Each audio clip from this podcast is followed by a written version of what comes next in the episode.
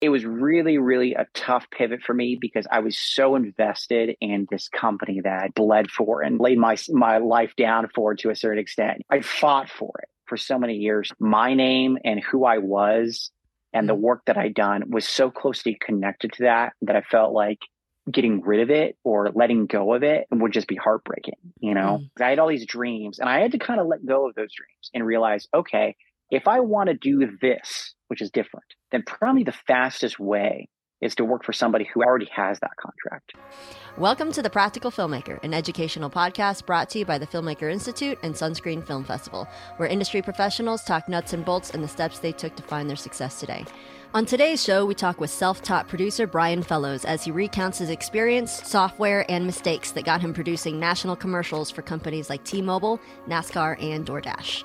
Find the full transcripts and more at thepracticalfilmmaker.com. I'm your host, Tanya Musgrave, and today we talk freelance producing with commercial producer Bryan Fellows, who has worked with companies such as T Mobile, NASCAR, Chevrolet, DoorDash, and Nat Geo. Welcome to the show.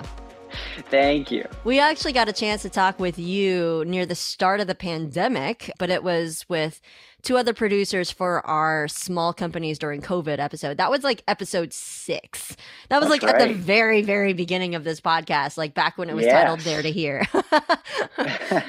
so the thing is, like when it's a group, we're never actually able to delve that deep. So this will be great. Let's start with how you got to where you are now how did I start? Well, early on, I got a really great opportunity due to some connections that family had to work at a television station er, really early. I mean, I'm talking like 15, 16 years old. Wow. Yeah. Um, I had an internship and it allowed me to to see, you know, the inner workings of of what would go on at a, at a typical broadcast station. Now, this wasn't broadcast TV. This wasn't in, in quote unquote film or you mm-hmm. know, commercial filmmaking. It wasn't in any of those things. It was yeah. purely just broadcast.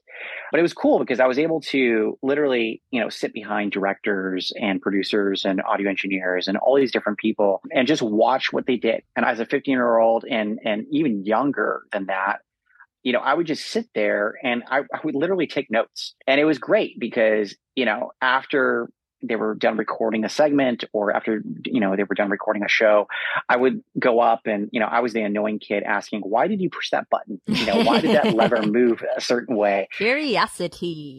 Yeah yeah and it was great too because i've thought about this actually a lot now in my career and you know and it's a different place and i'm doing different things but you know there are uh, kids, college kids and younger that are coming up through the ranks and they're asking those questions and they're, you know, curious just like I was in a different way because technology back then was we were so separated, you know, from from technology, not like we are now. You know, now we can just jump on our phones and make a video, post on YouTube, make a TikTok, whatever it might be. Yeah. You know, none of that was accessible at the time. So you know, being able to be kind of a backseat or a fly in the wall, if you will, to, to that kind of work going on was super exciting and super interesting and not something that was tangible to most people. So that was an amazing opportunity. And that led to me essentially PAing mm-hmm. running cables, you know, pushing road cases through uh, event halls and that kind of thing. Yeah.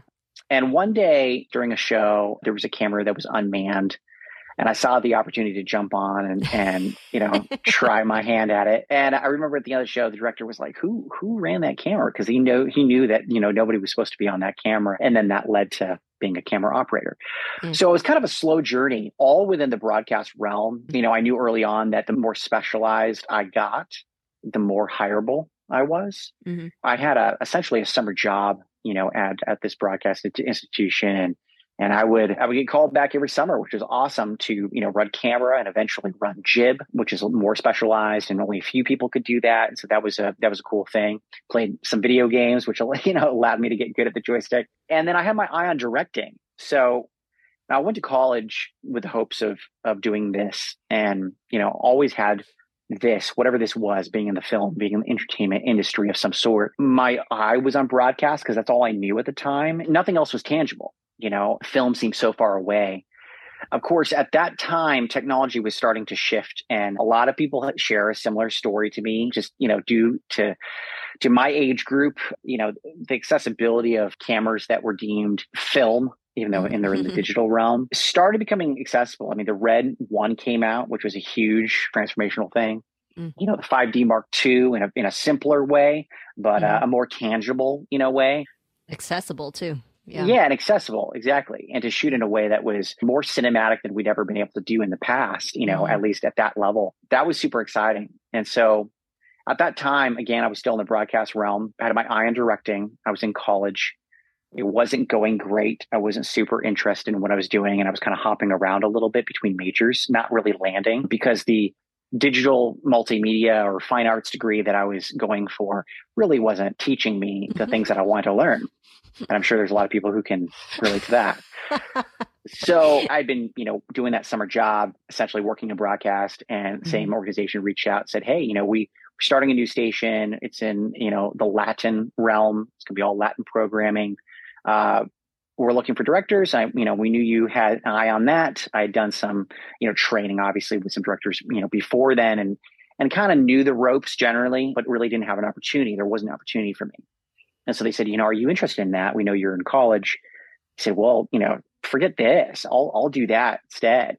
Mhm. So I ditched. I completely ditched college. I think I was three years in. I honestly, at this point, I'm it's so far past me that I don't remember how many years Yeah. Yeah. of college I did. Not even anywhere near a general degree, oddly enough, because I kind of hopped around too much. kind of had my hand in a few different pots. Mhm. So I left to do that. It was awesome. It was awesome. I was a freelancer. I got brought in a lot though for different projects and, you know, wasn't getting paid extremely well, but it was exciting for me, you Mhm. know, and it It was was kind of the, the launch point. Yeah, Yeah, it was the launch point. But as I said, you know, the technology was changing. And even though I was doing so many cool things and it kind of made up for, you know, the the financial aspect, I was getting to travel, I was getting to go to different countries, you know, as I Mhm. mentioned, it was a Hispanic network. And so there was a lot of Hispanic speaking networks. So there was a lot in a lot of countries that I was able to go to, Mexico, and I was able to go to Puerto Rico and Colombia and all these different Mhm. places.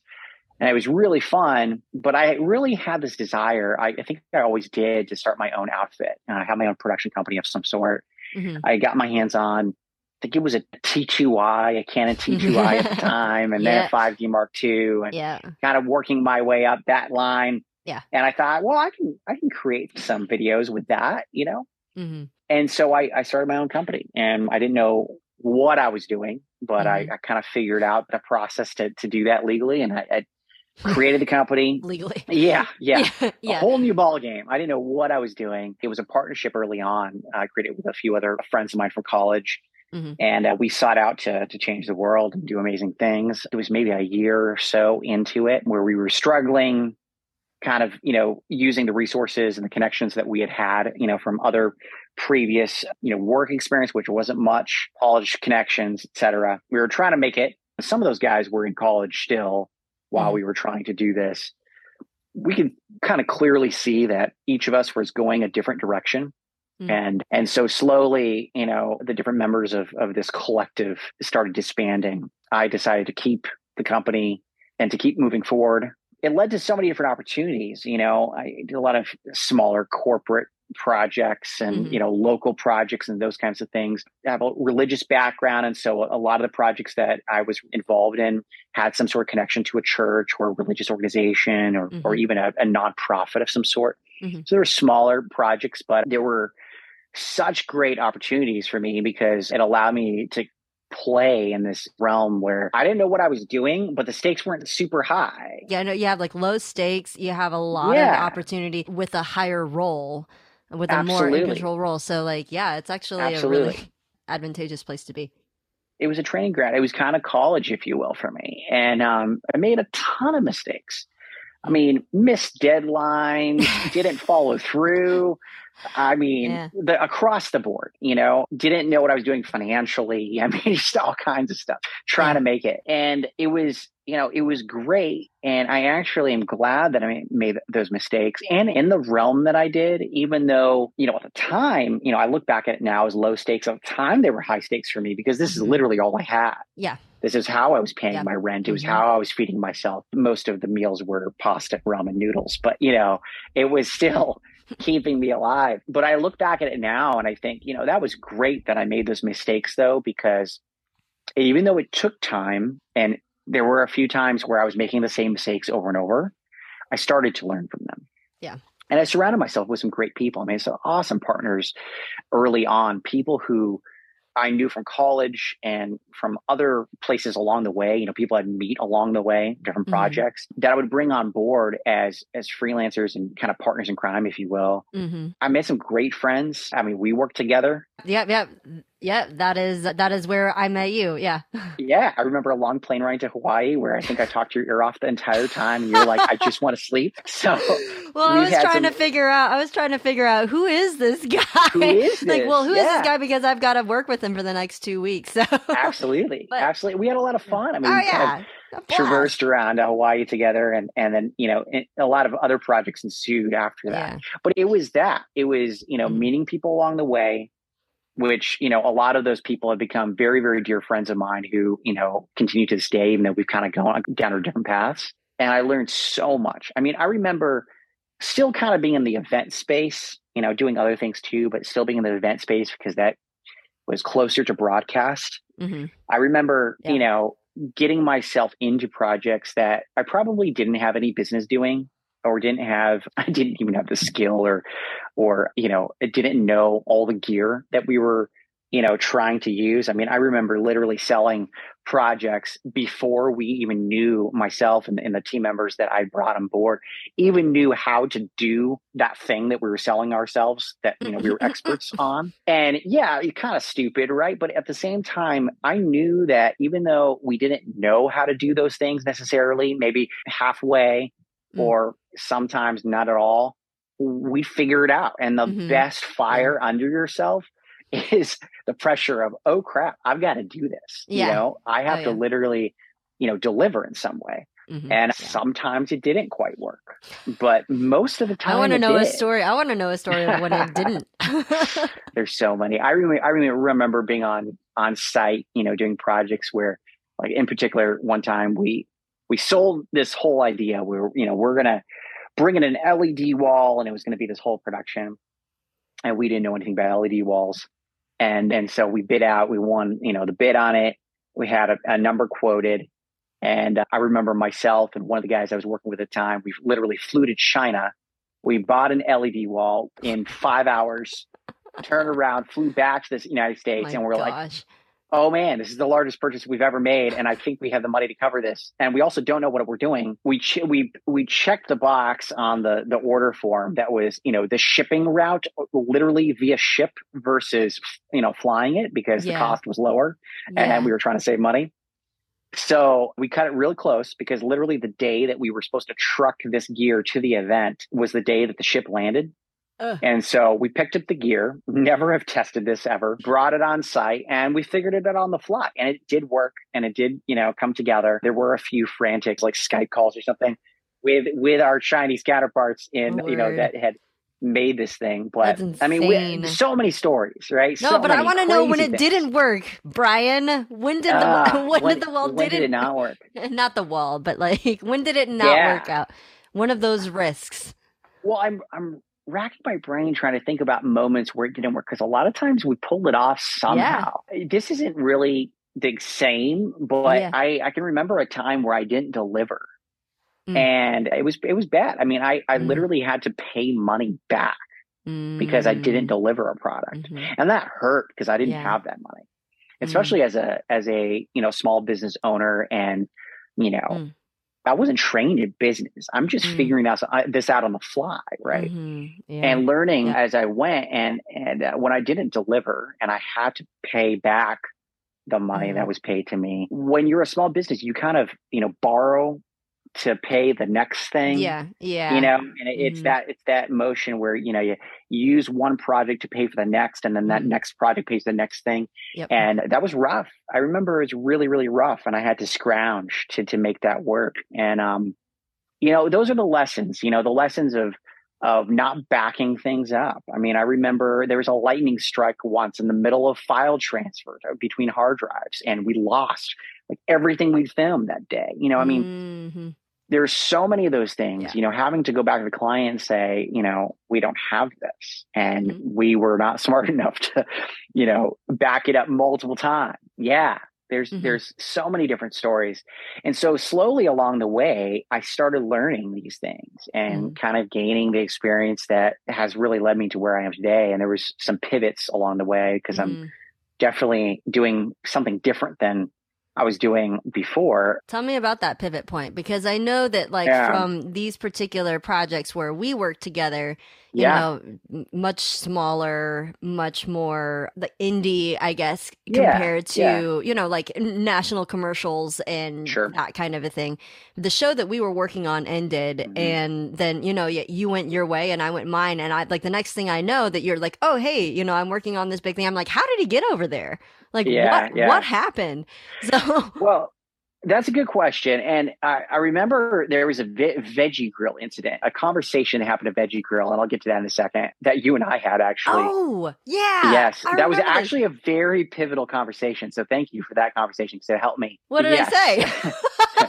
it was all veggie veggie grill. We had good food. It, Yeah. it was the inspiration that we needed. No, I mean, uh, like I was saying a second ago, you know, Yeah. all these different projects, it was teaching me something in the background that maybe I wasn't cognizant of at the Mm. time, but I was slowly learning processes and how to do certain things.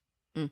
You know, had a really incredible opportunity, and, and you were part of this for a number of years to to travel extensively internationally Yeah. and do a lot of a lot of projects for essentially NGOs. You know, people who were in the uh, healthcare you know realm, and there was uh, a religious element to some of that, and you know, to follow stories in the field, Hmm.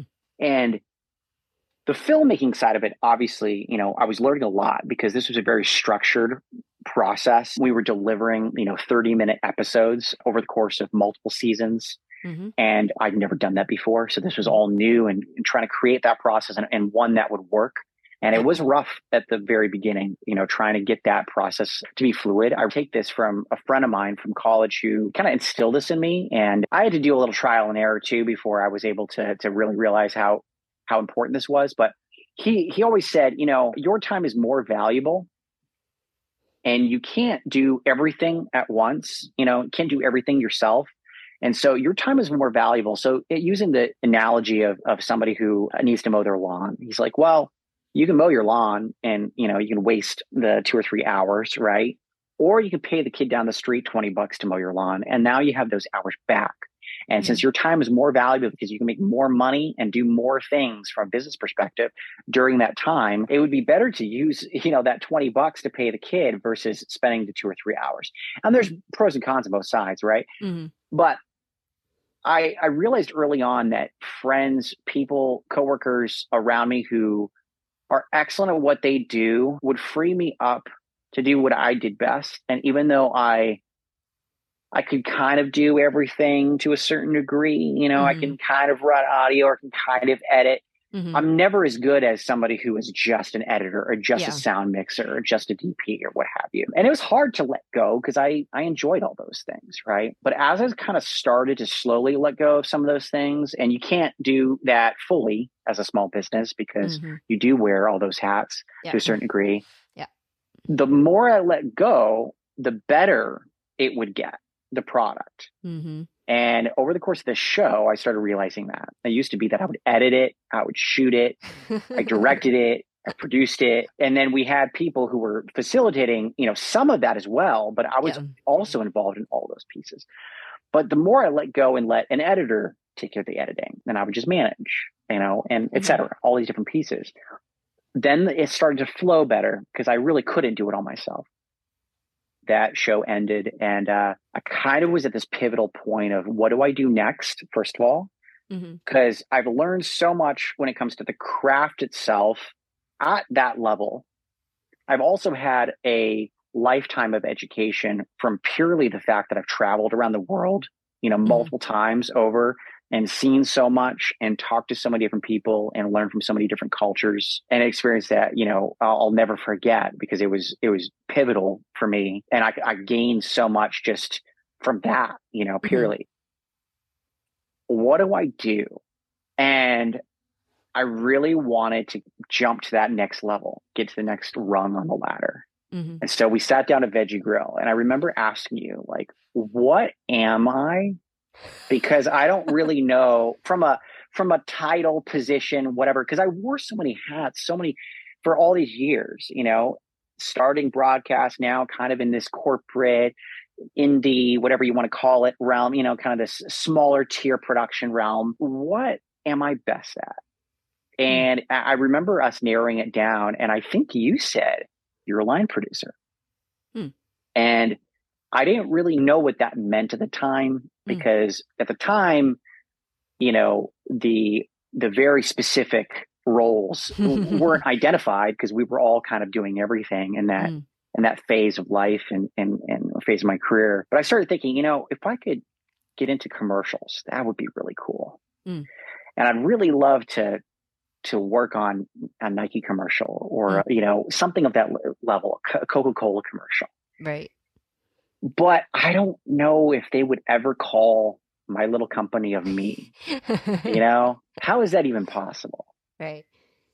And it was really, really a tough pivot for me because I was so invested in this company that I'd kind of, you know, bled for and laid my my life down for to a certain extent, you know. And mm. I this was I fought for it for so many years to to make it and and I felt very attached. My name and who I was and the mm. work that I'd done was so closely connected to that that I felt like getting rid of it or letting go of it would just be heartbreaking, you know? Mm. So it's really hard to let go of the idea of this production company. And, you know, I wanted to get to the point where I would have this staff and this, you know, this, this office and all these things. I had all these dreams and I had to kind of let go of those dreams and realize, okay, if I want to do this, which is different, then probably the fastest way is to work for somebody who already has that contract. Mm-hmm. But I didn't want to go full time anywhere. Mm-hmm. I didn't fully know what line producing was. And so I knew that I had probably 75%, maybe 80% of the knowledge it would take to produce at that level. Mm. And and saying the word producer reminds me of the fact that I realized that when it's all said and done, even though I love gear and I can talk shop, you know, all day with with those that play with gear all day, I enjoy, you know, the ins and outs of all these different facets of production. Really what I'm best at is first of all talking to people because I've already mm-hmm. talked your off today, and I I love coordination, mm-hmm. and so you know it seemed to fall under producing that that was really where my talents you know lay. Yeah, I, like um, I'd have to add to that yeah. too. Yeah, because please. I remember uh, now that you're talking about Veggie Grill, I do remember yeah. one thing that I I did pick out, and that was just that you take care of your people. You I did rem- say that. I remember. I remember being in the Philly airport. Yep, yep, yep, yep. I remember being in the Philly airport. My flight had gotten canceled. There was a line two miles long. It was snowed in. I knew that I had to get on this flight to I think maybe Ohio. I don't even remember where I was, but I remember you I being remember. international. Like you were already eyeballs deep in another project and I remember I was just like, "Oh man, there's no way." Because you know, once you get production brain you're deep into a project like it is very right. hard to split your brain and and manage something else that's part of a different project and like anything re- regarding logistics. It's just like, okay, mm-hmm. I got to do this first. I'm like, you know, nuts to you, but like, I got to do this yeah. first. But I remember specifically in the Philly airport, I was just like, it's okay. I'll just like, I'll just like pop a squat over in that corner because, you know, you're in your 20s and it doesn't matter and your back doesn't hurt and you can actually stay a full night on an airport f- floor and be sort of fine the next day, right? And you're just like, absolutely not. One mm-hmm. second and you came back and you're just like go to this hotel get your rest you will you will be much better for me if you are able to sleep take a shower and let me get your flight worked out and everything yeah. was worked out and i was like oh my gosh okay like this yeah. is okay all right all right I, I, and i what? felt much better about going off and doing that job because number one i knew that i was going to be able to sleep but it was also very nice knowing that I had somebody looking out for me. But in any case, so yeah, yeah, we I remember talking about that now. I do. I do remember that. I remember that instance very well and this is this is the thing I didn't realize. I mean, since I was five years old, you know, playing with my Legos, I've always wanted to be in this industry in some way, whatever mm-hmm. it meant. You know, I was, yeah. this is what I was meant to do and I always wanted to do.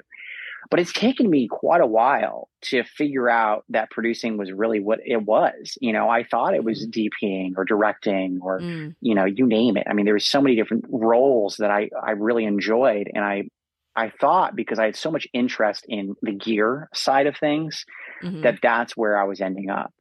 But at the end of the day, you know, throughout all of this that I, have mentioned, um, it, the through line is that I like putting it together. Mm-hmm. I like putting all the pieces together, picking yeah. the people, bringing the right team, you know, mm-hmm. for this specific project, you know, a team that would fit that project. Mm-hmm. I like gathering, you know, all the, the rental orders and all that stuff. I like the logistics of the hotels and the flights and all mm-hmm. those, you know, pieces of the puzzle. And so, yeah, producing was what it was. Yeah, it took a while. You know, it wasn't overnight, obviously, mm-hmm. jumping to the commercial realm. Mm-hmm. But as I have done multiple times in my career, I got in deeper than I should have early on. But it was exactly the way that at least I work best is getting myself so deep that I have to figure it out. Mm-hmm. I have mm-hmm. the pressure on me now of I have to either win or I mm-hmm. completely fail and it's going to be really bad. Okay. But I think all these years of working on smaller projects, working for, you know, religious projects, for example, you know, all these different projects that I, I'd done that now looking back, the stakes were not as high as they are now. It gave me so much training. And, and then the last, you know, 20, 30%, I figured it out you know, mm-hmm. and one of the biggest parts of that is budgeting because mm-hmm. I was the guy that failed math so many times that I was in remedial math in college because I never passed the entry level math mm. exam. And so they wouldn't math. put me into math class. Yeah, exactly. I'm a creative, right? I don't do math.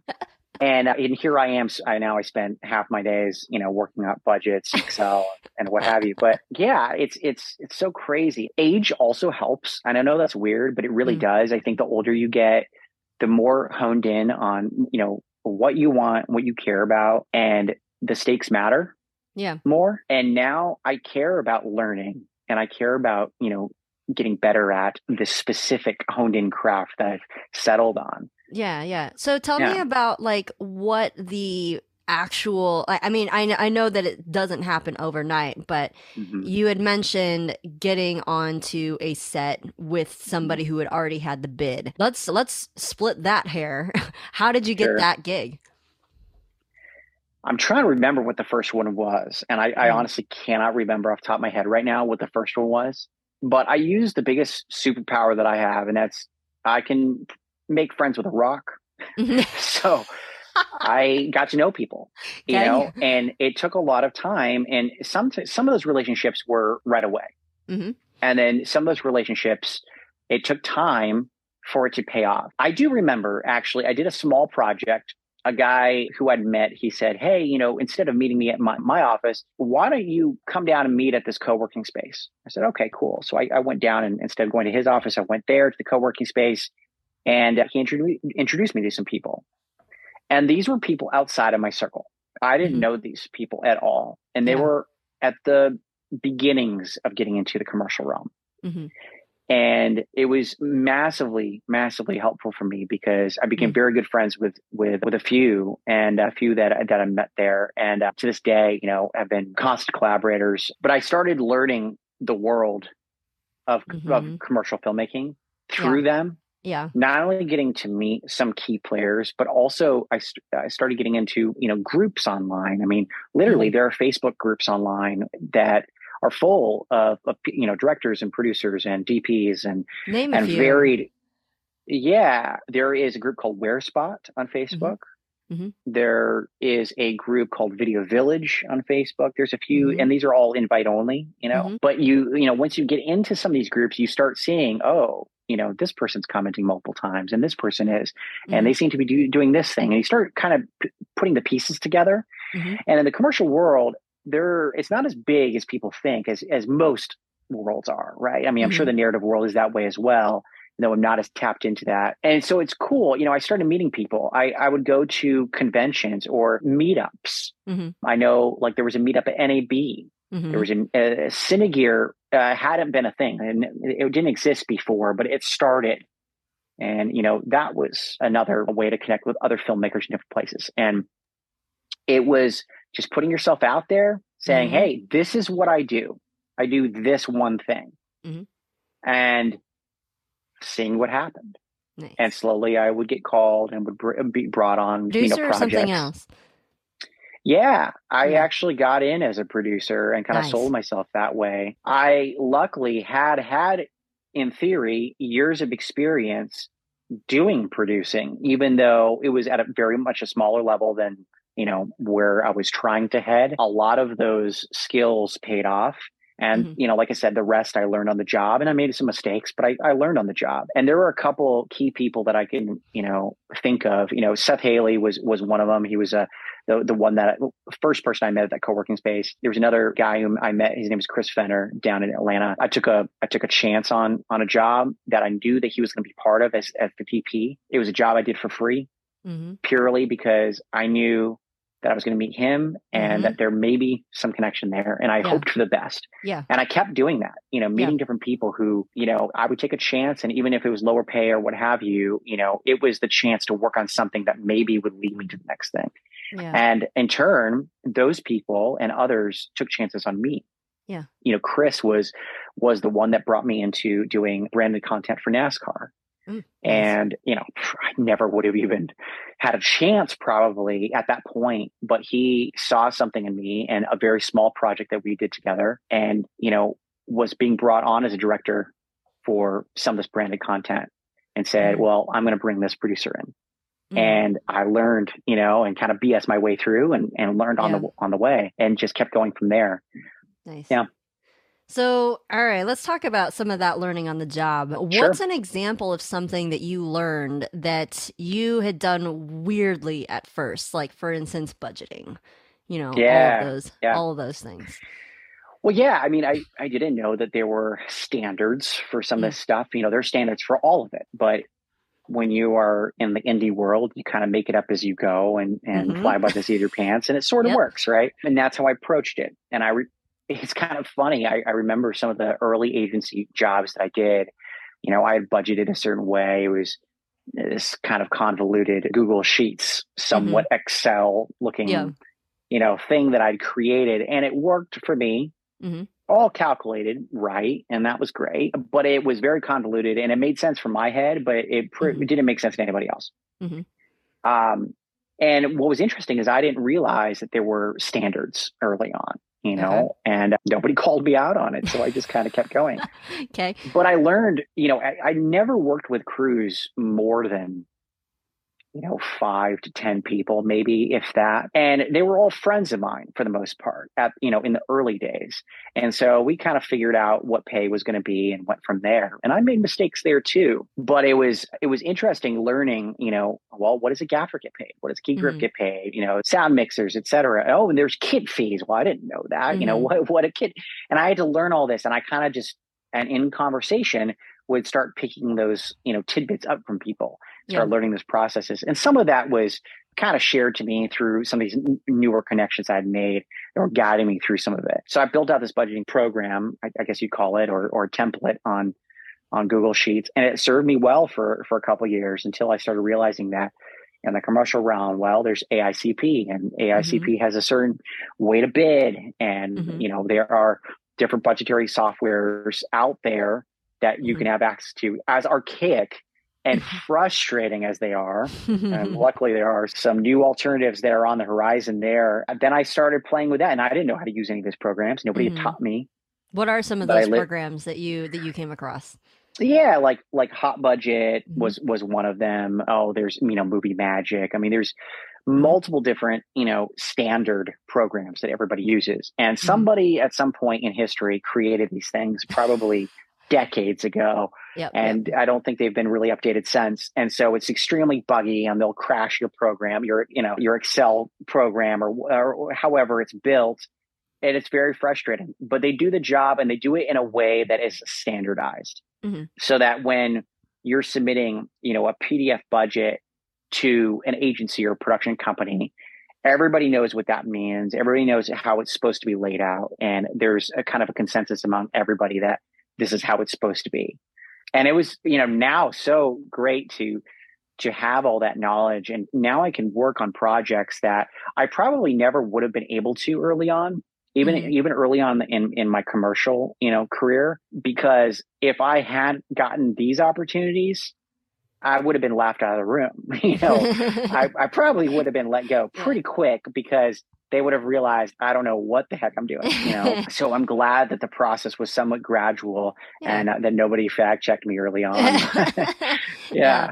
You had mentioned a couple of new options that might be on the horizon. What are you seeing? A producer and good buddy of mine, Jens Jacob, he uh, he's from Cipher Films. He he's created new software. He's an entrepreneur at heart. He's a fantastic producer and done some some really great things with some, some awesome filmmakers that some of you probably know. But he in, in his entrepreneurial side has always had multiple other businesses and ventures, you know, going on. And, and one of them has been, you know, in the, in the budget making software making realm for filmmakers because he, he realized in the same way that I have that this is so outdated, you know, and so many people, I think producers that are our age hmm. versus mm. maybe those that have been around for, you know, 30 or 40 years and it just are so used to it that they wouldn't change necessarily. You know, we're of the age of, of technology and, you know, building computers and, you know, all those things. And so when it's not sleek and updated and fast, responsive, connected to all the things, it, it doesn't make sense to us. Right. Mm-hmm. And I'm sure for those that, that are coming up, you know, through the ranks as well. And so he started a, a budgetary software called Green Budget Mm. that is in its infancy, going through beta stages currently, but really just light years ahead of you know what's out there, mm. based on the same principles, on the same you know structures for not only commercial filmmaking but also narrative and otherwise. And there's other software out there too that has nothing to do with budgeting, but that I use that's maybe a little more up to date that has helped me in other you know ways producing as well. Gotcha. So, one of the things that you had mentioned a while ago, you had talked about like delivering. And, mm. I, I, did have a question on turnaround expectations because you were involved with like different types of of projects as the producer. Yeah. So a lot of the time those turnaround times were kind of up to you. Not up yeah. to you, but like you were you were heading those they up. looser. So, yeah, yeah, yeah. So like what are the turnaround expectations for commercials versus some of the other projects that you did? Yeah, it's pretty crazy. Typically, we get anywhere from a week to two weeks. Usually, two weeks is about standard lead time okay. to put a commercial together. My role from the get go, and it depends on the production company or agency that I'm working for. Mm-hmm. Uh, every agency is a little bit different. Every production company is a little bit different the way they handle it.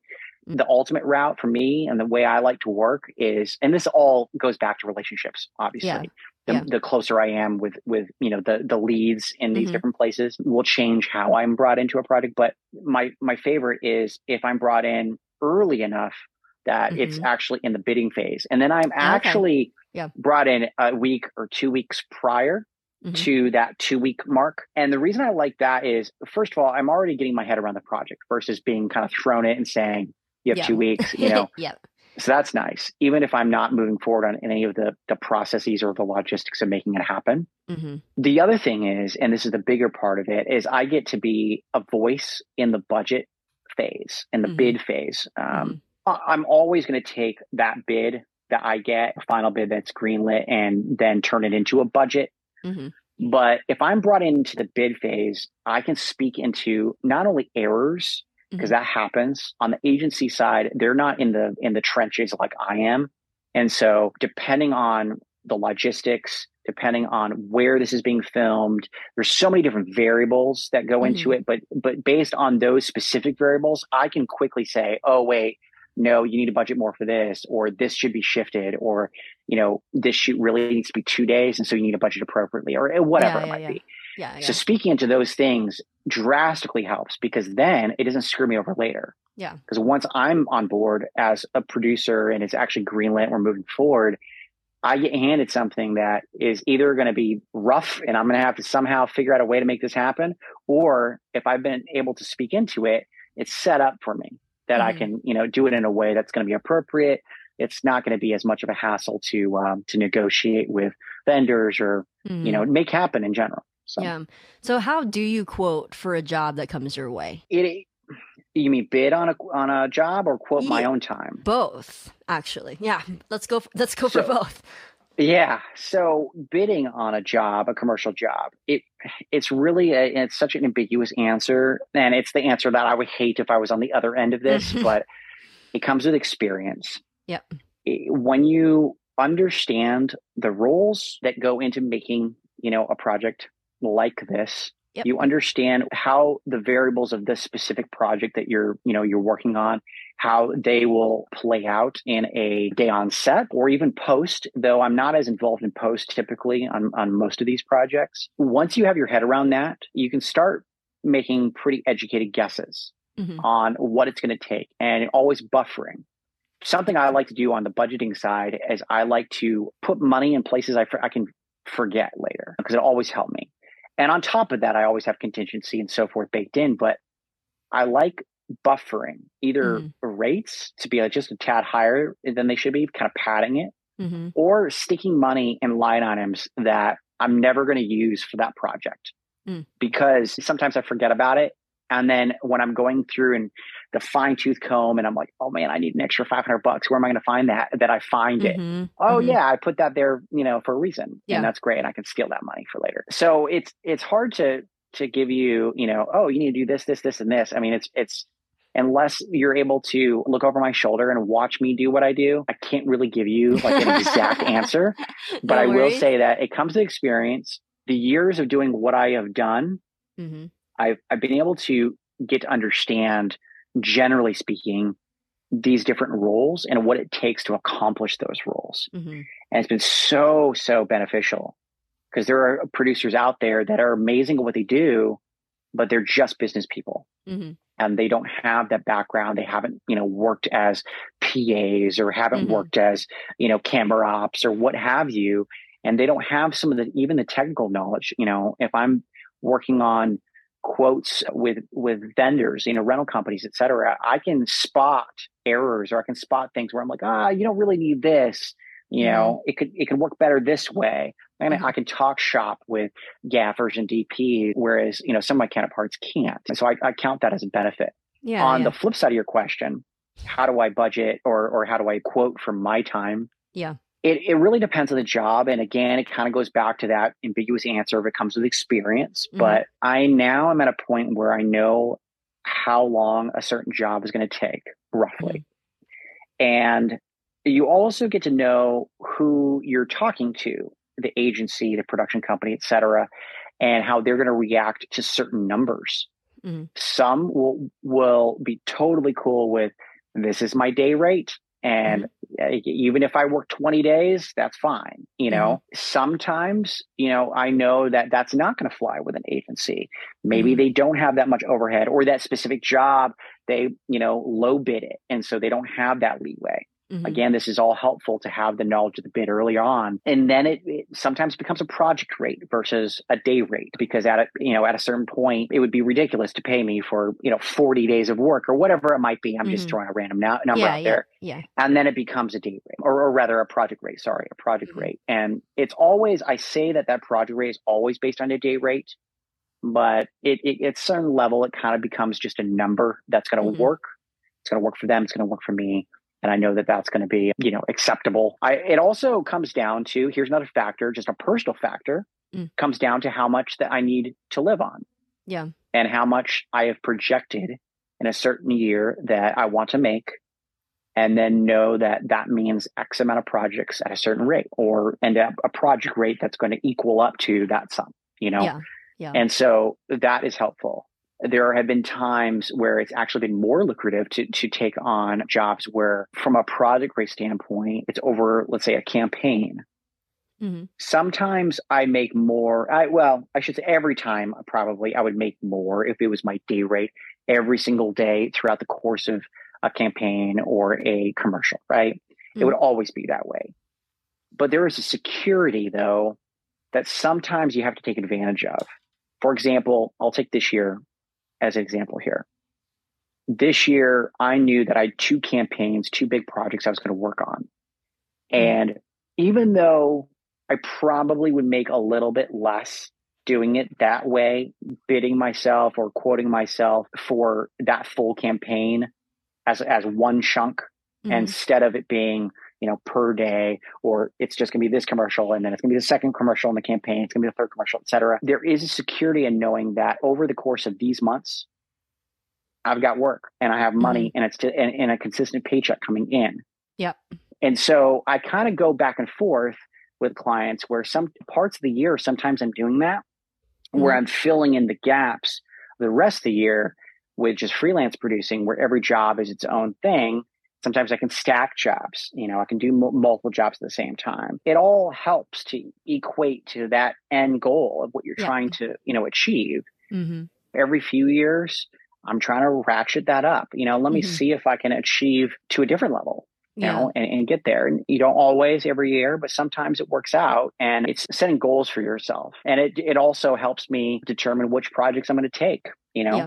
Because there is that financial goal along with creative goals and other goals that I might have uh, mm-hmm. uh, can balance out. Gotcha.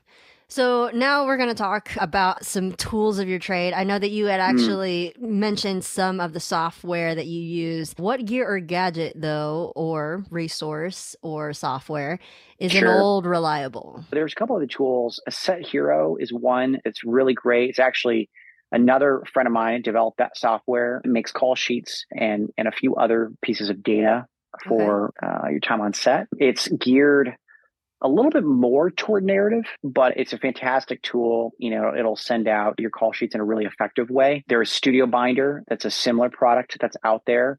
It's a little more broad. And so it allows me to do what I do on the commercial side a little mm-hmm. bit better than Set Hero does, but it's it's a great product. It'll text out call sheets and email out call sheets at the same time, which is really yeah. neat. And you know, I can track on there, you know, who's opened the call sheet and viewed it, yep. who's not. Knowing who to hound. Yeah, so those are really really neat pieces of software, and there's other things that'll do too for scripting, etc. And both sets of software will do that.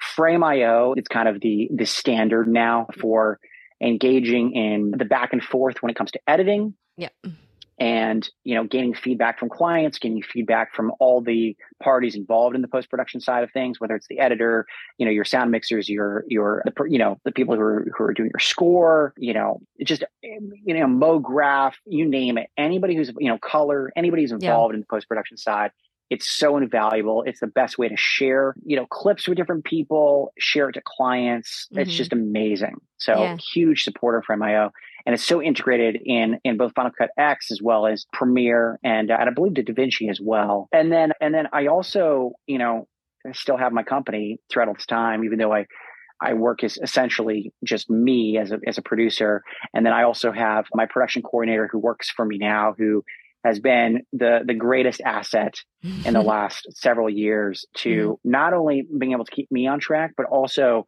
kind of goes back to what I said way back at the beginning of our call how my good friend said, well, stick in your lane, let some of the mm-hmm. other people do the other things. She's amazing at details that I'm not.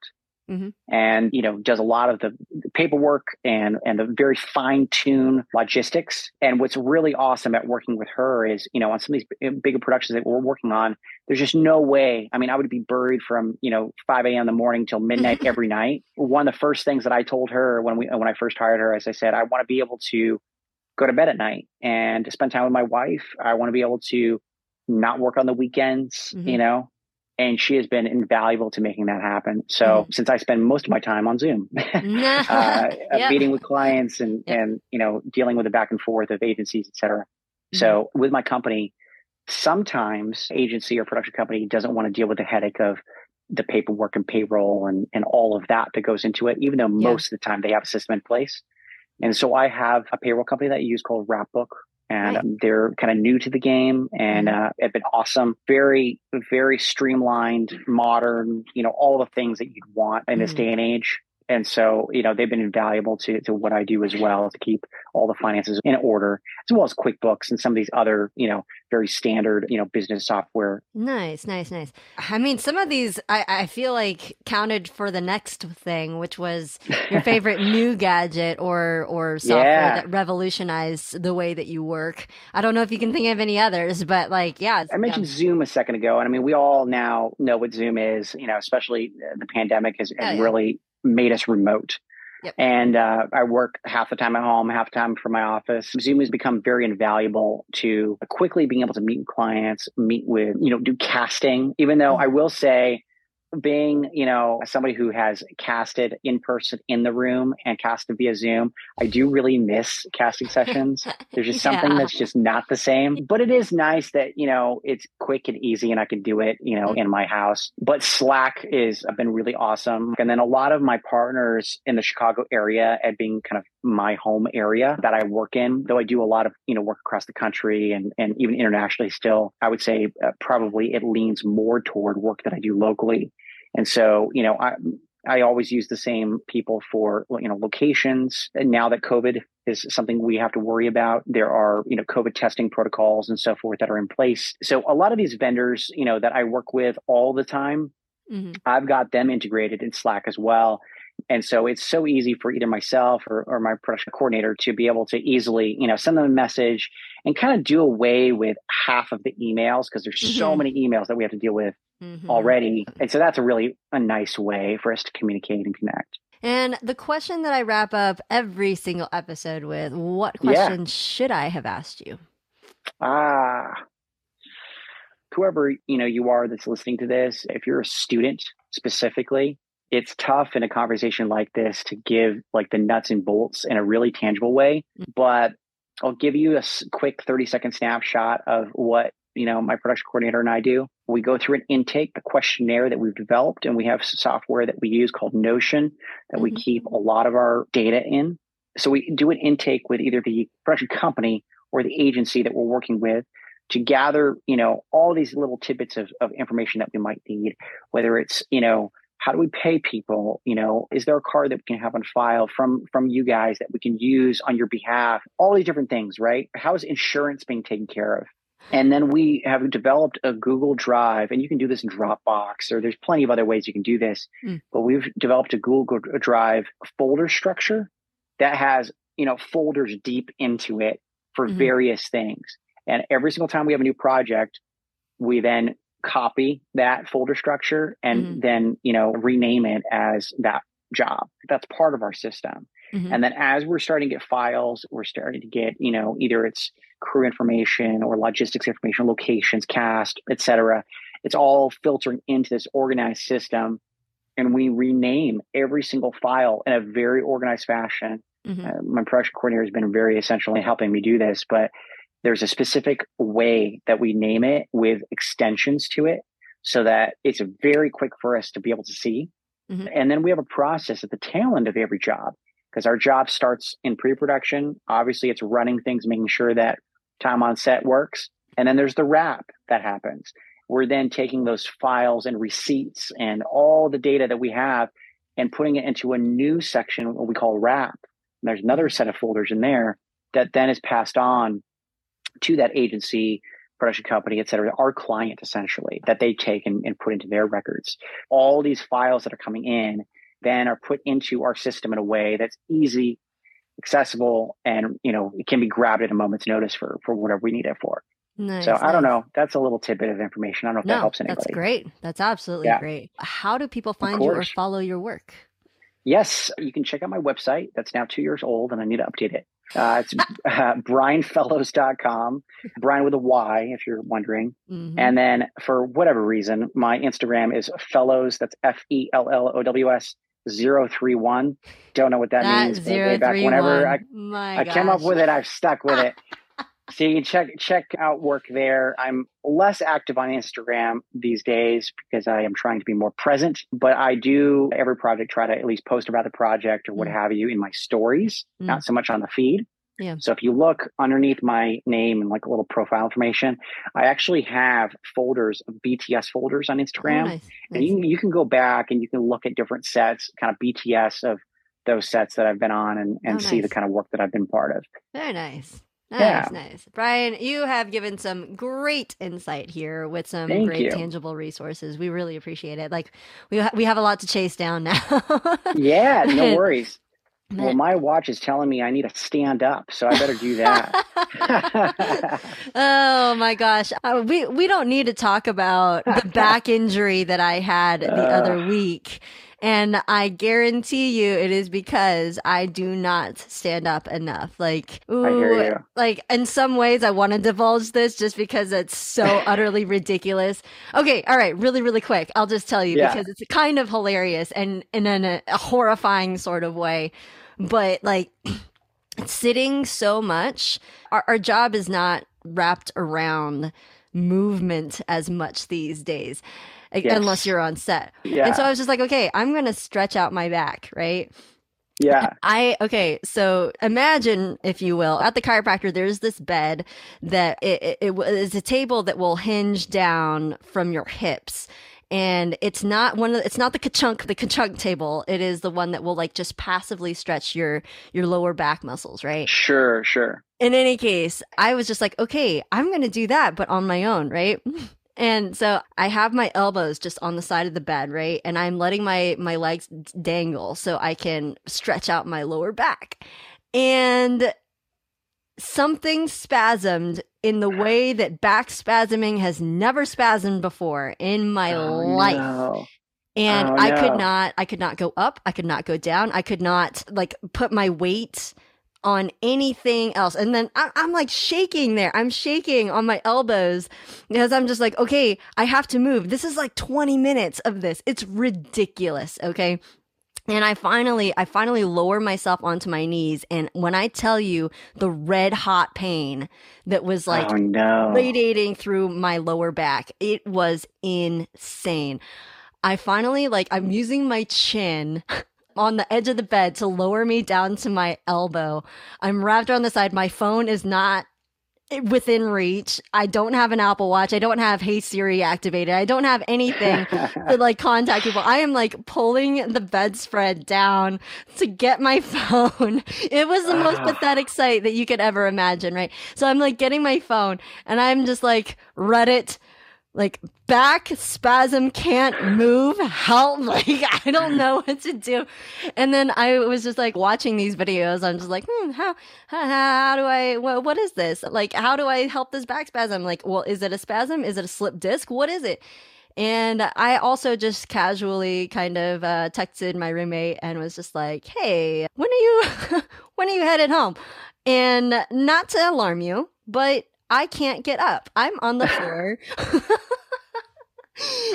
and oh my gosh, just so I wouldn't traumatize her when she was running through the house. I heard her running through the house and up the stairs. I, I you know, I'm just like it can be a traumatizing thing seeing your right. roommate's legs on the ground, just like, and I'm just like, hey, before she reached the room, I'm just like, hey, what's up? And she's like, oh my gosh, do I call 911? Do I get an ambulance here? I'm like, absolutely not. $7,000 to tell me I have a back spasm? No.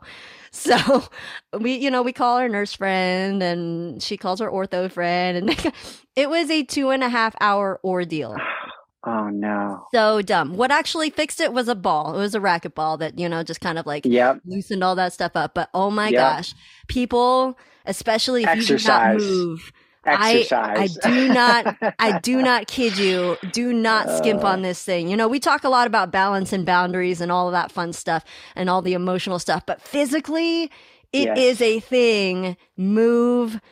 Go to a trainer, like start exercising so you don't end up on the floor for two and a half hours. I You're don't know what 100% correct. You're 100% correct. It is I mean, ridiculous. I moved a lot more when I was, you know, in other roles, but now Yeah. essentially producers is, uh, essentially an executive role, right? Yeah. We're sitting at a computer, we're on Mhm. Zoom meetings all day, we're on the Yep. phone all day, that kind of thing, except for the few days that we're on set. We're not on Mhm. set, even close to being the number that a crew member would be, for example. Mhm. And so Yep. I never was one to exercise. You know, I, I was a, typically a thin guy for, for many years. Mm. But at 36, I will say exercise. It is extremely, extremely important.